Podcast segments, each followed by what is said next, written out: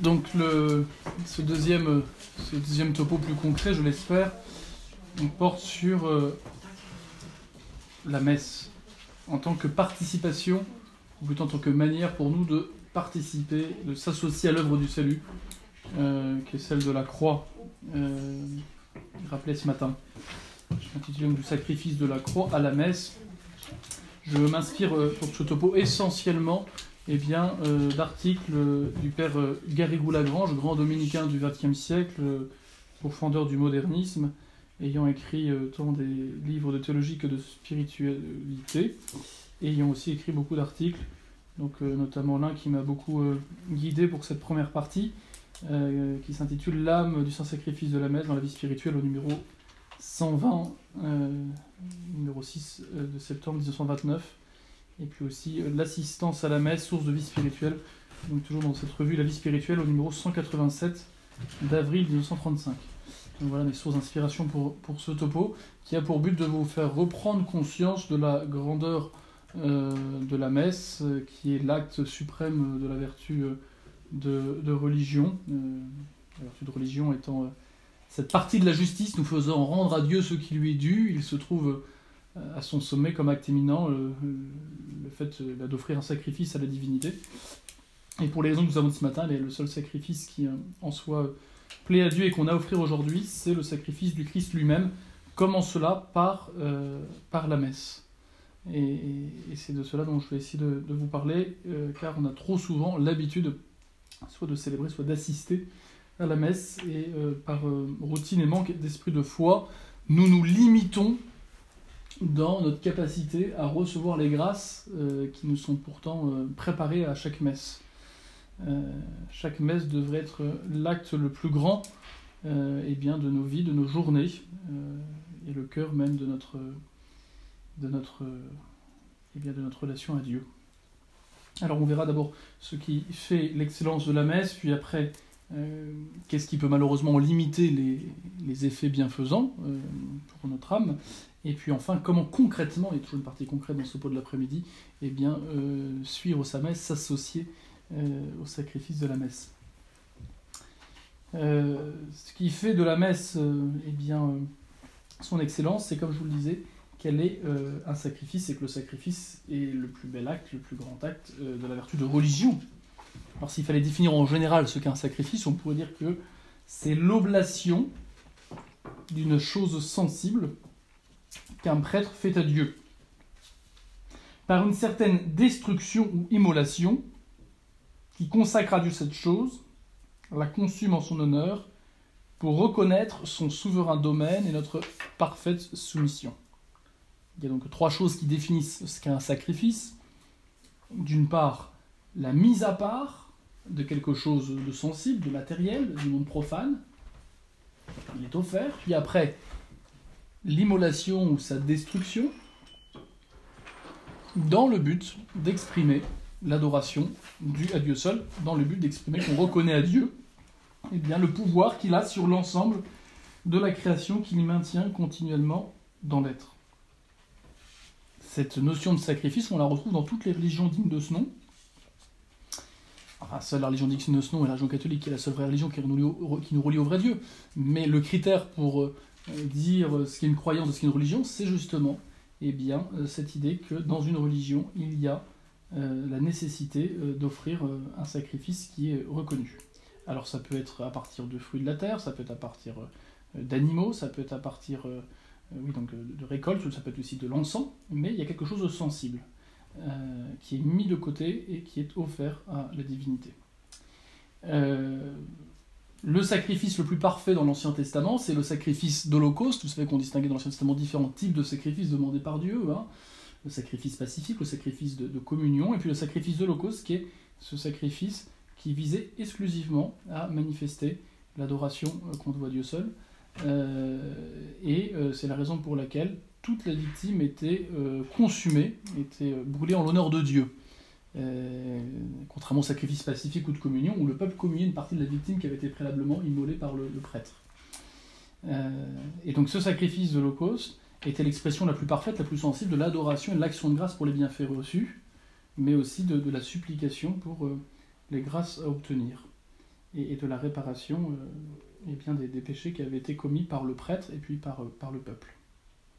Notez bien que tout sacrifice en soi, je parle pas du sacrifice du Christ, je parle en soi, tout sacrifice implique eh bien, une oblation intérieure, une offrande intérieure euh, de ceux qui offrent la victime et à laquelle le, peuple eh bien, euh, est censé euh, s'unir. S'il n'y a que le côté extérieur, s'il n'y a que la destruction ou l'immolation d'un animal ou de, de récolte, il n'y aura pas de sacrifice. Ce qui fait que c'est un sacrifice, c'est que c'est censé exprimer un acte de religion qui est d'abord un acte intérieur, de reconnaissance, encore une fois, du souverain domaine de, Dieu qui, qui s'étend à toute la création. Euh, donc comprenez bien que voyez, il est essentiel euh, à un sacrifice d'être un signe. Et le propre d'être un signe, c'est de renvoyer une signification. Donc on ne peut pas réduire le sacrifice à l'aspect extérieur et matériel, même s'il est indispensable, compte tenu de notre condition humaine, qui nous fait exprimer extérieurement, sensiblement, physiquement nos actes, intérieurs.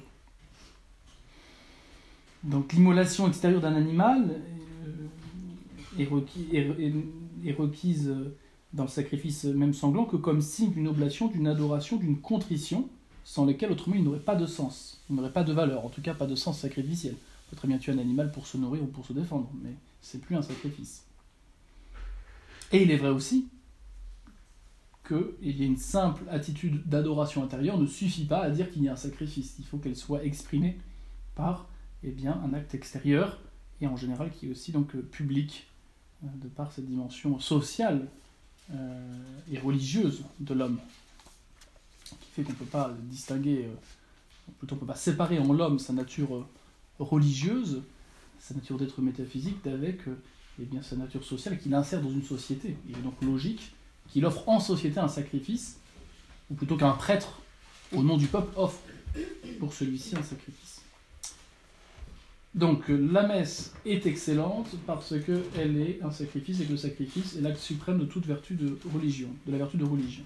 La messe est excellente parce que, eh bien, euh, elle est euh, identiquement, elle est substantiellement, pardon, eh bien, euh, le même sacrifice que celui de la croix. C'est ce que nous enseigne le Concile de Trente, qui nous dit que c'est le même sacrifice en substance que celui de la croix parce que c'est le même prêtre qui continue actuellement de s'offrir par ses ministres c'est la même victime réellement présente sur l'autel qui est réellement offerte.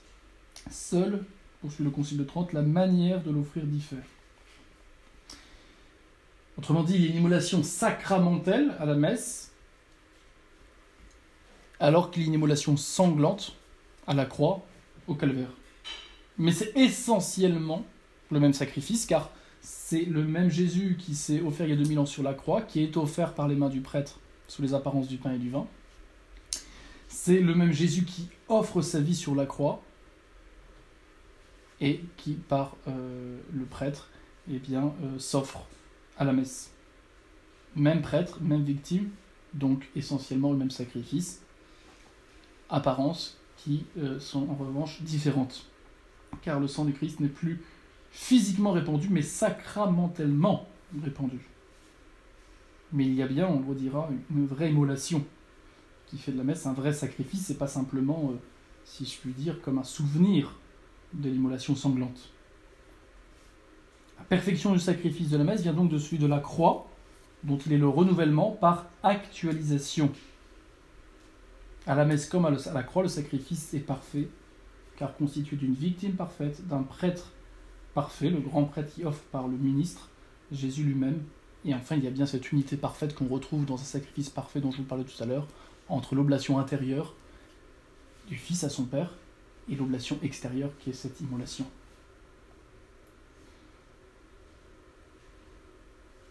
La messe, c'est donc euh, l'œuvre d'excellence de la vertu de religion, car il est le même sacrifice que celui de, la croix, et ce par euh, cette immolation euh, sacramentelle qui rend présent de façon mystérieuse, mais non moins réelle, euh, l'immolation sanglante du Christ d'il y a 2000 ans. C'est par euh, cette séparation du corps et du sang, signifiée par cette double consécration, par le prêtre disant ceci est mon corps, puis ceci est mon sens, c'est à l'instant de cette séparation signifiée par les paroles du prêtre, qui est actualisée, qui est rendue présent, la séparation du corps et du sang qui a eu lieu sur la croix il y a 2000 ans, qui a entraîné la séparation du corps et de l'âme du Christ et donc sa mort.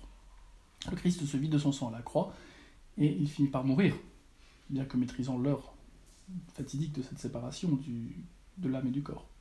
Et bien donc c'est par ce signe sacramentel de la double consécration qu'est actualisée eh bien, la séparation sanglante d'il y a 2000 ans. Euh, donc, euh, de par cette immolation sacramentelle, la messe est donc une œuvre excellente, puisque un signe tire sa valeur expressive de la grandeur de la chose signifiée. Et qu'est-ce qui est signifié à la messe par la double consécration? Eh bien, euh, l'immolation du Christ, autrefois préfigurée par ces immolations sanglantes des victimes de l'Ancien Testament, notamment de, cet agneau de Pascal. La grandeur de la messe s'explique aussi, bien sûr, par euh, cette oblation qui continue. Donc, vous voyez, l'immolation sanglante du Christ est rendue présent à la messe par l'immolation sacramentelle. Le prêtre ne retue pas le Christ à la messe, mais il rend présent sa mort par ce double signe sacramentel que sont ces doubles paroles Ceci est mon corps, ceci est mon sang, prononcé distinctement sur le pain puis sur le vin, qui aussitôt se transforme en corps et en sang. C'est cela donc qui rend présent euh, l'unique mort du Christ. Heureusement, encore une fois, le, prêtre ne retue pas le, Christ, mais il ne fait pas que mémoire de sa mort, il la rend présent. Et en plus de cela, ce qui rend donc le sacrifice de la messe excellence, c'est qu'il est euh, aussi le même que celui de la croix, euh, en rapport à l'oblation, c'est-à-dire en l'offrant en intérieur que le Christ fait de sa vie. Sous forme sacramentelle, le Christ continue aujourd'hui d'offrir sa vie. C'est la raison pour laquelle il est aujourd'hui le prêtre principal, invisible, mais bien réel, euh, des messes auxquelles on assiste.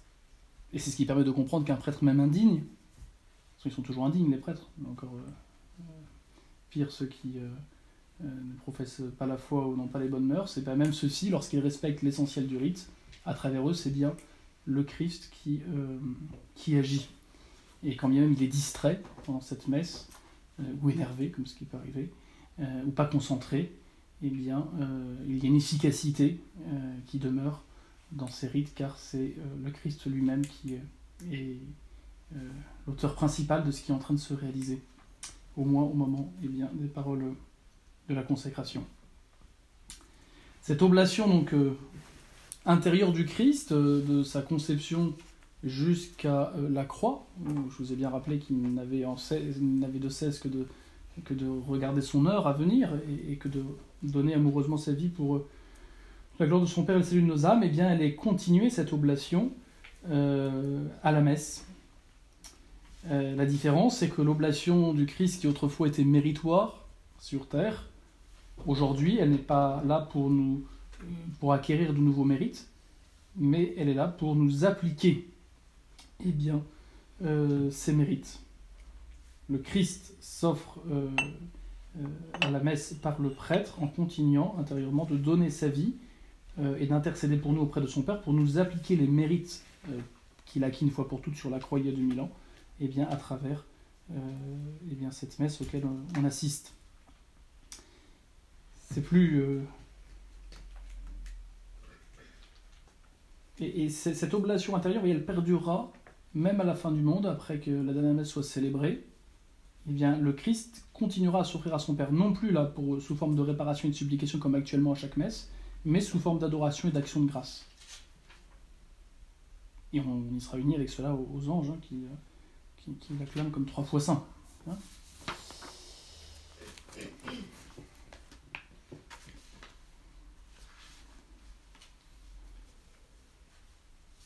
voilà ce que nous dit Angèle de, de dont je reparlerai en conclusion tout à l'heure par rapport euh, à cet acte continu euh, d'oblation euh, intérieure du Christ et qui continue spécialement donc à la messe.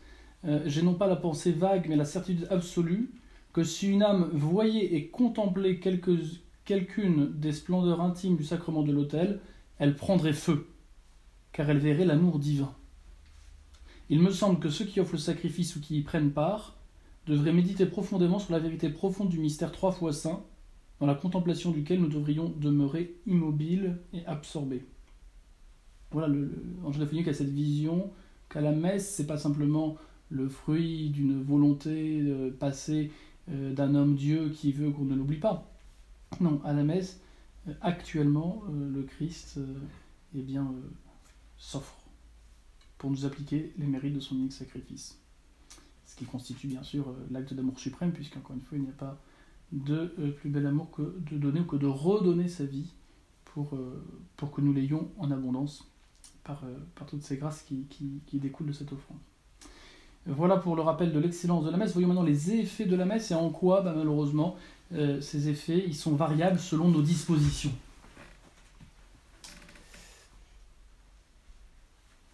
Vous l'avez bien compris, c'est l'oblation intérieure du Christ Jésus, qui est un peu l'âme du sacrifice du Christ, qui fait que ce sacrifice est un sacrifice euh, méritoire.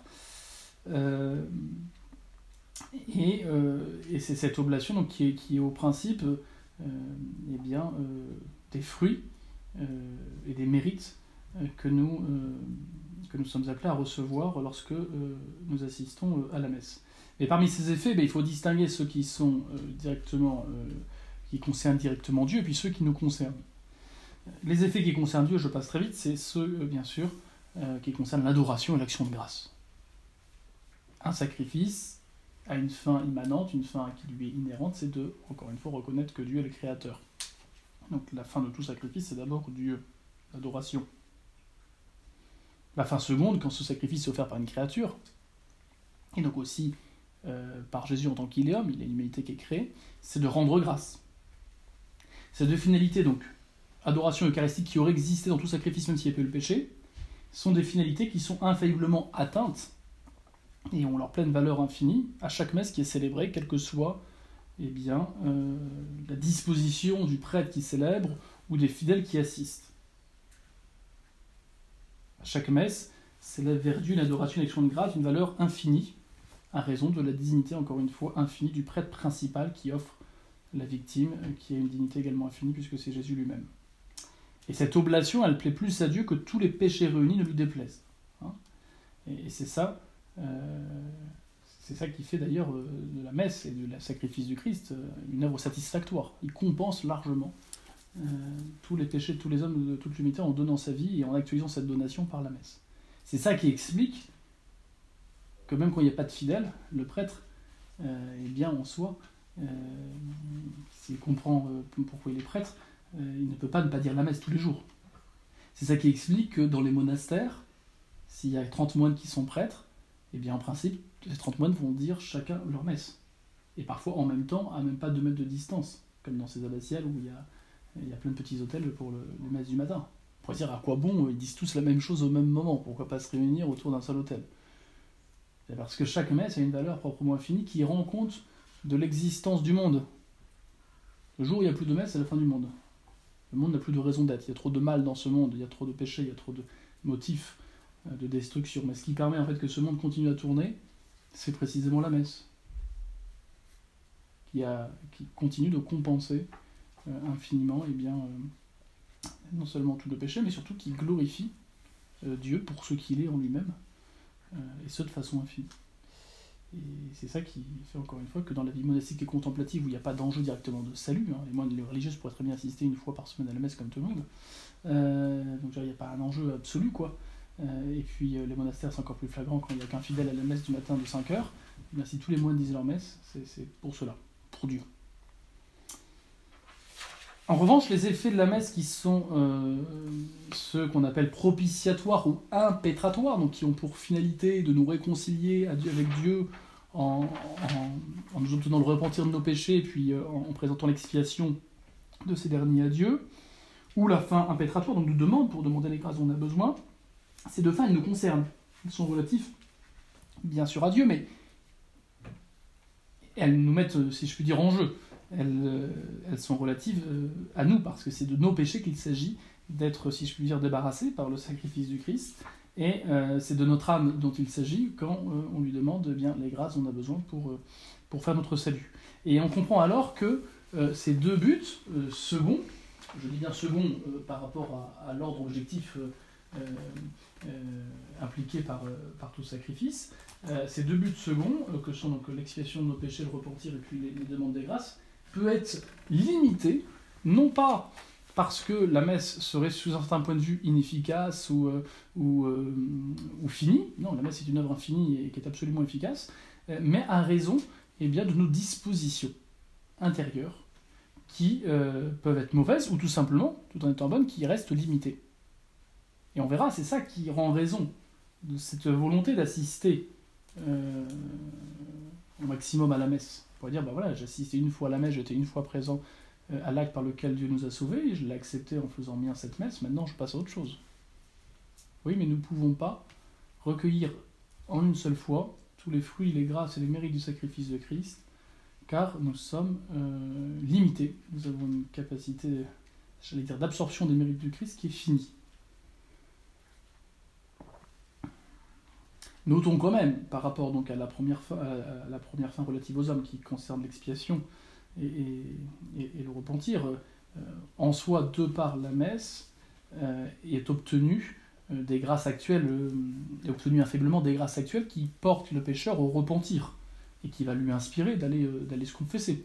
vous voyez, d'où l'importance eh bien, d'assister à la messe, même si on n'y communie pas parce qu'on n'est pas disposé et qu'on n'est pas en état de grâce, et même de faire assister à la messe des gens qui disent ne pas y croire ou en tout cas qui ne sont pas disposés à communier.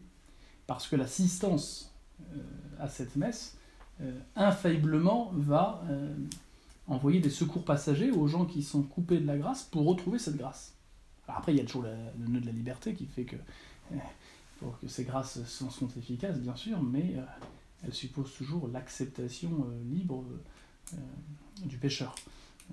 oui. Vous avez dit juste l'assistance des personnes, même si elles ne sont pas. Hum l'assistance à la messe d'un pécheur, donc quelqu'un qui n'a pas l'état de grâce, c'est comme ça que définit pécheur, eh bien, ne lui sera pas inutile. À raison de cette euh, finalité propitiatoire de la messe, qui est essentielle à la messe comme messe, qui est essentielle au sacrifice du Christ comme sacrifice d'après le péché. On le redira, si la finalité première d'adoration demeure essentielle en soi parce qu'elle concerne directement la gloire de Dieu et la nature de l'homme qui doit rendre à Dieu ce qui lui est dû, euh, il en demeure pas moins que le Christ vient pour nous sauver du péché par ce sacrifice, pour que nous puissions de nouveau adorer son Père et lui rendre grâce comme il convient qu'on lui rende grâce et comme il convient qu'on l'adore. Et donc on comprend que dans l'ordre chronologique, eh bien, est premier, après le péché originel, la dimension propitiatoire de la messe, la dimension expiatrice. Car le Christ vient pour la gloire de son Père bafoué, afin non seulement de compenser donc le mal qui était fait, mais aussi pour nous réconcilier avec lui, afin que, pas d'abord que nous soyons sauvés, mais que nous puissions glorifier le Père en esprit en vérité avec un cœur pur.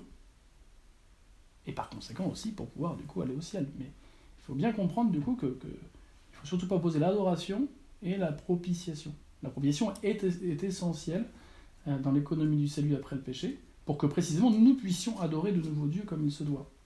Voilà pourquoi il est inhérent à la sacrifice de la messe d'avoir des grâces de conversion intérieure et de repentir, et pour celui qui a en tête péché grave, bah, de grâces particulières pour se sortir de cette situation et aller se confesser. Euh, voilà. Et enfin, le, sacrifice de la messe comme satisfactoire, comme réparant euh, nos péchés euh, du passé, eh bien remet aussi au pécheur repentant, là pour le coup celui qui est en état de grâce, hein, soit qui a fait une confession parfaite, soit qui est déjà confessé, eh bien remet une partie plus ou moins importante de la peine temporelle due au péché. Quand je fais un péché, je dois demander pardon, mais je dois aussi réparer. Quand je casse un vase exprès, je demande pardon, mais je dois faire, je dois faire en sorte de racheter un autre vase. Eh bien, quand je demande pardon à Dieu euh, intérieurement et puis à la confession de mes péchés, je dois réparer. C'est vrai que je fais une pénitence. La pénitence suffit rarement à compenser eh bien, euh, le mal effectué. Eh bien, le fait d'assister pieusement à la messe, ça euh, répare de façon très spéciale nos péchés, parce qu'encore une fois, cette messe, c'est le même sacrifice que le sacrifice du Christ, et ce sacrifice, il est voulu par Dieu pour nous réconcilier avec lui. Mais cela en proportion de nos dispositions, encore une fois, qui sont plus ou moins bonnes, euh, dispositions physiques, dispositions euh, spirituelles, euh, et c'est la raison pour laquelle on pourra assister avec fruit à plusieurs messes, sans, sans, répétition inutile, et que l'on pourra dire, faire dire plusieurs messes à une même intention et enfin qu'on pourra dire des messes pour les âmes du purgatoire. Ça montre bien, euh, cette pratique, notamment du centre grégorien, montre bien deux choses. À la fois que la messe est euh, pour l'expiation des péchés, Et d'autre part, qu'il ne suffit pas d'une messe pour euh, permettre d'aller au ciel ces âmes qui attendent, parce que précisément elles sont limitées dans les dispositions qu'elles ont eues en quittant cette terre, dans la réception des fruits. Et donc il faut offrir plusieurs, il est souhaitable d'offrir plusieurs fois le sacrifice du Christ pour elles. Et pourquoi prêtre ne peut pas dire euh, une messe plusieurs fois par jour? Je sais que vous êtes limité le dimanche à 2 3, je sais plus. Alors ça c'est une question de discipline ecclésiastique qui prévoit qu'un prêtre puisse pas dire plus d'une messe par jour, excepté le dimanche, où il peut en dire deux, et puis trois ou quatre avec euh, une dispense. Euh, c'est pour éviter euh, probablement de banaliser le, pour banaliser le, pour éviter de banaliser la messe. C'est sûr qu'on est moins attentif quand c'est la troisième messe qu'on sait dans la journée que quand il n'y en a qu'une, qu'on a moins de temps à y accorder dans la préparation dans l'action de grâce. Et puis aussi parce que chaque messe c'est en fait une, un récapitulé de, de la vie, quoi, de la naissance à la fin du monde, si je puis dire. Et, et donc le, le sommet de la journée c'est la messe, quoi. Il n'y en a qu'une. Enfin, D'accord. donc c'est euh, c'est cette raison-là, mais effectivement, on serait, euh, euh, vu qu'on ne serait pas humain, mais on serait infatigable, et inépuisable et, et indéconcentrable, euh, et on n'aurait pas besoin de manger et de dormir, et bien on devrait célébrer, les prêtres devraient célébrer non-stop que des messes. Puisque c'est leur raison, effectivement. Non, mais je vois la logique de- avec laquelle vous posez cette question. C'est, en soi, on devrait faire tout. Peut-être aussi pour éviter ça qu'un prêtre, entre guillemets, tout zélé, fasse que dire la messe sans forcément aller euh, s'occuper de ses paroissiens. Alors, il y aurait aussi ce, ce- ce- ce deuxième aspect, mais je on pourrait concevoir que les moines dans les monastères qui n'ont que ça à faire disent au moins 10 messes par jour. Bon. Et s'ils ne le font pas, c'est pour la raison là, qui est liée à notre condition humaine. Euh, Et c'est une des raisons, et j'ouvre la parenthèse et je la ferme aussitôt, mais c'est quand même une des raisons pour laquelle, euh, dans l'église latine, traditionnellement, on est contre euh, la concélébration, en tant qu'elle diminue le nombre de messes. Euh, alors, elle a un sens, et c'est le sens qu'elle a encore aujourd'hui en Orient, lorsqu'il y a l'évêque qui célèbre de façon principale, et puis les prêtres qui concélèbrent avec lui, mais de façon, donc, de façon occasionnelle en, en- en disant les, les, les paroles de la consécration avec lui, mais pas d'ailleurs en troupeau euh, devant euh, un hôtel qui ressemble à une table, mais plutôt euh, à genoux avec un missel devant eux, et, comme pour euh, les ordinations traditionnelles, euh, s'associant en fait à, l'acte de l'évêque qui euh, représente de façon éminente le Christ par rapport à ses prêtres. Et mis à part ces quelques cas qui manifestent bien, euh, ces quelques occasions où la concélébration la manifeste bien euh, l'unité euh, du sacerdoce hiérarchique euh, et l'unité de l'Église, euh, mis à part ces quelques cas, si, la concélébration n'a jamais été encouragée euh, de façon quotidienne, c'est parce que bien souvent elle n'a aucune signification, mais qu'aussi elle diminue euh, drastiquement le nombre de messes. Et donc après, ça a donné l'idée que quand il n'y a pas de fidèles, c'est dans la même logique si vous voulez, que quand il n'y a pas de fidèles, eh bien on dit plus sa messe. Voilà. Alors, la, la messe donc, a aussi donc, une finalité impétratoire qui va être aussi donc, relative à, notre, à nos dispositions, donc une finalité de demande, si vous voulez, des grâces dont on a besoin pour nous sanctifier, pour un jour aller au ciel. Donc, euh, bien sûr que euh, la messe est, est une des, des prières de demande les plus efficaces, puisqu'elle est la prière du Christ, qui actuellement par le prêtre s'offre et supplie pour nous. Et en plus, cette prière, elle a accompagné tout cet écrin liturgique qui est la prière de l'Église. Il fait que les prières que prononce le prêtre, il les prononce au nom de l'Église. Qui fait que même s'il est indigne, bah, ces prières ont une efficacité spécifique parce que c'est l'Église qui à travers lui prie. Euh, voilà, mais l'effet de cette double prière du Christ et de l'Église est quand même proportionné, encore une fois, à notre, ferveur et, à notre façon de, nous y unir. Voilà, donc retenons que les, les deux effets principaux au premier de la messe, que sont l'adoration et l'action de grâce, sont toujours atteints par euh, n'importe quel prêtre qui célèbre la messe et quelles que soient les dispositions des assistants. En revanche, les deux autres fins qui concernent euh, plus directement euh, nos âmes, que ce soit donc l'expiation ou le repentir, et puis les demandes des grâces on a besoin, elles, ces effets-là, pardon, eux, ils sont proportionnés à, à nos dispositions et à notre ferveur. Et notez bien que la raison est toute simple, hein, c'est que en soi, une cause universelle n'est limitée que dans ses effets par les sujets qui euh, la reçoivent. En soi, le soleil, il éclaire, il, réchauffe, euh, aussi bien une personne que 10 000 personnes rassemblées sur une place, ou même sur euh, plusieurs places de plusieurs pays. Euh, donc vous voyez, le soleil n'est pas diminué dans son efficacité à nous réchauffer par le nombre de personnes qu'il réchauffe. Ce qui explique en soi euh, qu'un prêtre dise en soi la messe pour euh, chacun des paroissiens individuellement ou pour tous ses paroissiens, en soi, la messe sera aussi efficace. Par contre, ce qui va faire que une messe célébrée pour 100 paroissiens, et ce qui fait que parmi les 100 paroissiens, il y en a 10 pour qui elle est très efficace et 90 pour lequel elle n'est pas, c'est que bah, les 10 ont des dispositions particulières qui fait que eh bien, euh, ces fruits leur sont appliqués de façon beaucoup plus importante que les 90 autres. Et ça, c'est important de, bien comprendre. Et, de, et puis d'éviter parfois une comptabilité un peu trop humaine euh, en essayant de se dire euh, voilà, mon salut est plus assuré si, si je dis une messe pour cette intention spécifique plutôt que pour en même temps que, que mon mari aussi pour pour, mes beaux-parents que je ne pouvais pas encadrer, et puis euh, pour mes grandes-tantes. Euh, est-ce que si je rajoute euh, ces deux intentions, est-ce que ça va diminuer l'efficacité de la messe que je rentre pour mari? Bah non, ça ne va rien diminuer du tout. Vous voyez? Voilà, je ne sais pas si l'exemple est bon, mais enfin voilà. Une seule messe peut être aussi profitable pour un grand nombre de personnes que si elles étaient offertes que pour une seule d'entre elles. Voilà. tout comme le sacrifice de la croix n'était pas moins profitable au bon larron que si, il avait, que si le sacrifice de la croix avait été offert pour lui tout seul voyez Je ne sais pas si je vais souvenir ce que j'ai dit à l'heure avec Sainte Catherine de Sienne. Quoi. Euh, le fait que le Christ se soit offert pour nous tous ne fait pas que euh, euh, l'efficacité de son sacrifice nous est diminuée parce qu'on doit le partager avec d'autres. Voilà. Comme l'amour des parents. Il se serait. Il se divise pas dans le monde des enfants. Oui, ça c'est des autres questions. Mais, l'amour étant spirituel, il n'est pas divisible. en revanche, la grande différence, c'est que des parents, ils sont quand même, restent des créatures qui sont à la fois limitées quand même dans leurs actes, et en plus, dans le, et en plus ils sont insérés dans le temps, et, l'amour s'exprimant bien souvent quand même par le temps accordé, on aura beau dire que euh, l'amour peut se multiplier, il se multiplie de façon finie, et il s'incarne en tout cas de façon divisée dans le temps, lorsque euh, eh bien, les nombres d'enfants augmentent. C'est une autre question. Voilà. Donc plus on assiste avec foi, avec confiance et avec charité, avec amour, à la messe, plus les fruits qu'on va retirer seront importants.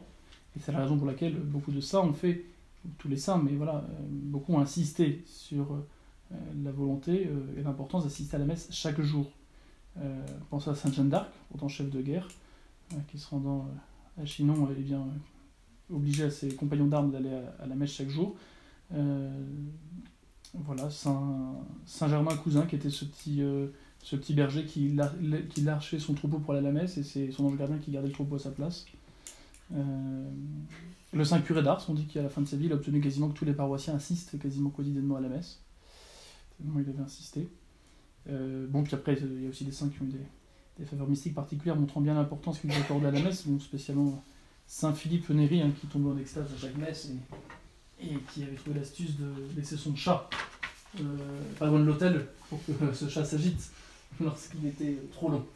Voilà, parce qu'il avait la notion de temps. Voilà. Mettre un chat ici. Euh, ah, excusez-moi. Il est... encore un quart d'heure, on va y arriver. Alors, maintenant, voyons comment. J'arrive à notre deuxième partie. Comment nous unir au sacrifice euh, de la messe. Alors, si on peut, euh, on peut distinguer différentes manières de, participer à la messe en prenant tout simplement les différentes manières légitime avec lequel on peut dire une, ou faire une prière. Voilà comment saint Thomas nous dit comment on peut, on peut prier. Il dit voilà, la prière euh, vocale, euh, l'attention qu'on a quand on récite une prière, elle peut porter soit sur les mots, pour bien les prononcer, soit sur le sens des mots. Je vous salue Marie pleine de grâce, on est déjà en veille, en partie en extase sur la plénitude de grâce de Marie qui est supérieure à, toutes les grâces de tous les saints, de tous les dieux, et on, a, on continue à Je salue Marie, mais on est encore dans cette compréhension de ce pleine de grâce, bon. Euh, soit sur la fin de la prière, c'est-à-dire ce pourquoi eh bien, on prie, ah ben, c'est pour la conversion de mamie, avant qu'elle ne meure, donc on est déjà absorbé dans, cette, euh, dans, ce but, c'était serait tellement bien si elle pouvait partir euh, en état de grâce. Bon. vous voyez, on peut soit prier en, faisant attention aux mots qu'on prononce, soit, sur, soit en faisant attention à bien prononcer les mots, à bien exécuter le rite, soit en s'arrêtant sur le sens des mots, soit sur le but hein, de notre prière, donc ultimement Dieu, et puis la chose pour laquelle on prie. Donc, voilà les différentes façons, si vous voulez, euh, légitimes euh, avec lesquelles on peut s'associer euh, eh bien, à la prière du prêtre et de l'Église à la messe, en étant attentif aux, prières liturgiques, justement, en, récitant les prières avec, avec le prêtre dans son missel. On peut aussi assister en fermant son missel et en se rappelant cette passion et cette mort du Christ dont la messe est l'actualisation. Et on peut aussi assister à la messe en s'appliquant à rendre à Dieu, avec, avec Jésus qui va se rendre présent sur l'autel, eh bien, les quatre buts du sacrifice, hein, euh, donc l'adoration, la réparation, la demande et puis l'action de grâce. Donc je ne vais pas vous dire, il y a une méthode super pour euh, suivre la messe, et puis les autres, il faut les mépriser. En soi-même, au risque de vous choquer, quelqu'un qui dit pieusement son chapelet pendant une partie de la messe ne fait pas une faute. Sauf s'il fait pour se débarrasser et, tout caser, et puis qu'il enchaîne sur le bréviaire, et puis qu'il lève même pas la tête quand l'hostie est élevée. Bon, d'accord, ok. Mais celui qui, au contraire, pour euh, se disposer et demander à la Sainte Vierge eh bien, d'unir son cœur et son intelligence en méditant tel ou tel mystère, en disant lentement pendant une partie de la messe son chapelet, il n'y a aucun problème. Certains euh, eh bien, feront une oraison, même euh, sans le savoir, euh, à l'issue de l'élévation jusqu'à la communion, et auront complètement oublié le missel. Aucun problème. Euh, donc faut pas commencer à, là aussi, à, à vouloir... Alors la confession pendant la messe, ça pour le coup, ce n'est pas du tout une façon d'assister à la messe. C'est Mais il y a beaucoup de paroles. c'est- une façon, euh, c'est une façon euh, euh, déjà de se disposer à communier pour ceux qui ne le sont pas, et puis c'est aussi une façon euh, dans les endroits reculés où il est difficile de se confesser la semaine de pouvoir quand même le faire. Et c'est heureux qu'avec la diminution du nombre de prêtres, et bien là où c'est possible, le, le confrère se rende disponible pour confesser euh, pendant euh, la messe, peut-être euh, simplement jusqu'à la consécration, mais euh, voilà. Mais c'est quand même lié aux nécessités euh, du temps présent. Euh, en soi, c'est pas quelque chose qui doit être voulu. Et, en soi, on devrait euh, décourager les fidèles à se confesser pendant la messe pour ceux qui ont la possibilité de le faire dans la semaine, ou après la messe, ou avant. Euh, et on devrait la réserver pour le- les gens qui sont vraiment dans, le besoin ou qui, euh, ou qui habitent loin, et effectivement pour qui c'est galère de, revenir. Donc non, la confession n'est pas une bonne façon de suivre sa messe. Nous sommes bien d'accord. Alors moi je vais vous parler par contre, donc vous voyez, je ne vais pas vous parler des, façons extérieures de s'associer euh, à ce que fait le prêtre. En revanche, je vais vous parler eh bien, de, euh, de euh, la façon de participer réellement à la messe, c'est-à-dire euh, d'associer euh, nos intelligences et nos cœurs à ce qui se passe. Euh, cette nécessité de rentrer en état de messe. On parle de l'état de grâce, on va parler de l'état de messe, c'est-à-dire de l'état victimal euh, du Christ qui doit devenir le nôtre. Euh, le but de toutes les façons légitimes, de toutes les façons légitimes de participer à la messe, c'est d'arriver à cette union du cœur euh, à cœur avec le Christ s'offrant à son Père pour sa gloire et notre salut. Il faut avec le Christ, eh bien, euh, qui est le prêtre principal, s'offrir eh bien, avec lui. D'abord, offrir le Christ à son Père, car on, l'offre, et s'offrir avec lui, qui lui-même nous offre, car il est la tête de l'hu- de l'humanité rachetée. Donc il faut offrir Jésus à travers l'hostie et le calice offert euh, moment de l'offertoire notamment. Il faut l'offrir pour, pour nos péchés, il faut donc faire nôtre cette volonté que le Christ a de donner sa vie pour euh, l'adorer à- pour nous pour l'adorer à notre place entre guillemets, lui rendre grâce et surtout pour obtenir la réparation de nos péchés et les grâces dont on a besoin. Donc il faut ratifier cette offrande que le Christ fait pour cela en l'offrant à son Père. Et il faut nous offrir euh, avec lui. Notamment, et pas que, mais euh, les peines, les contrariétés, et euh, j'ajouterai les, péchés que nous avons commis en tant que nous les regrettons. Voilà ce que dit en ce sens l'auteur de l'imitation du Christ, ouvrage spirituel bien connu dans toutes les bonnes maisons. Comme je me suis offert volontairement à mon Père pour vos péchés sur la croix, ainsi vous devez tous les jours, dans le sacrifice de la messe, vous offrir à moi comme une hostie pure et sainte du plus profond de votre cœur. C'est vous que je veux et non pas vos dons. Si vous demeurez en vous-même, si vous ne vous abandonnez pas sans réserve à ma volonté, votre oblation n'est pas entière, nous ne serons pas unis parfaitement.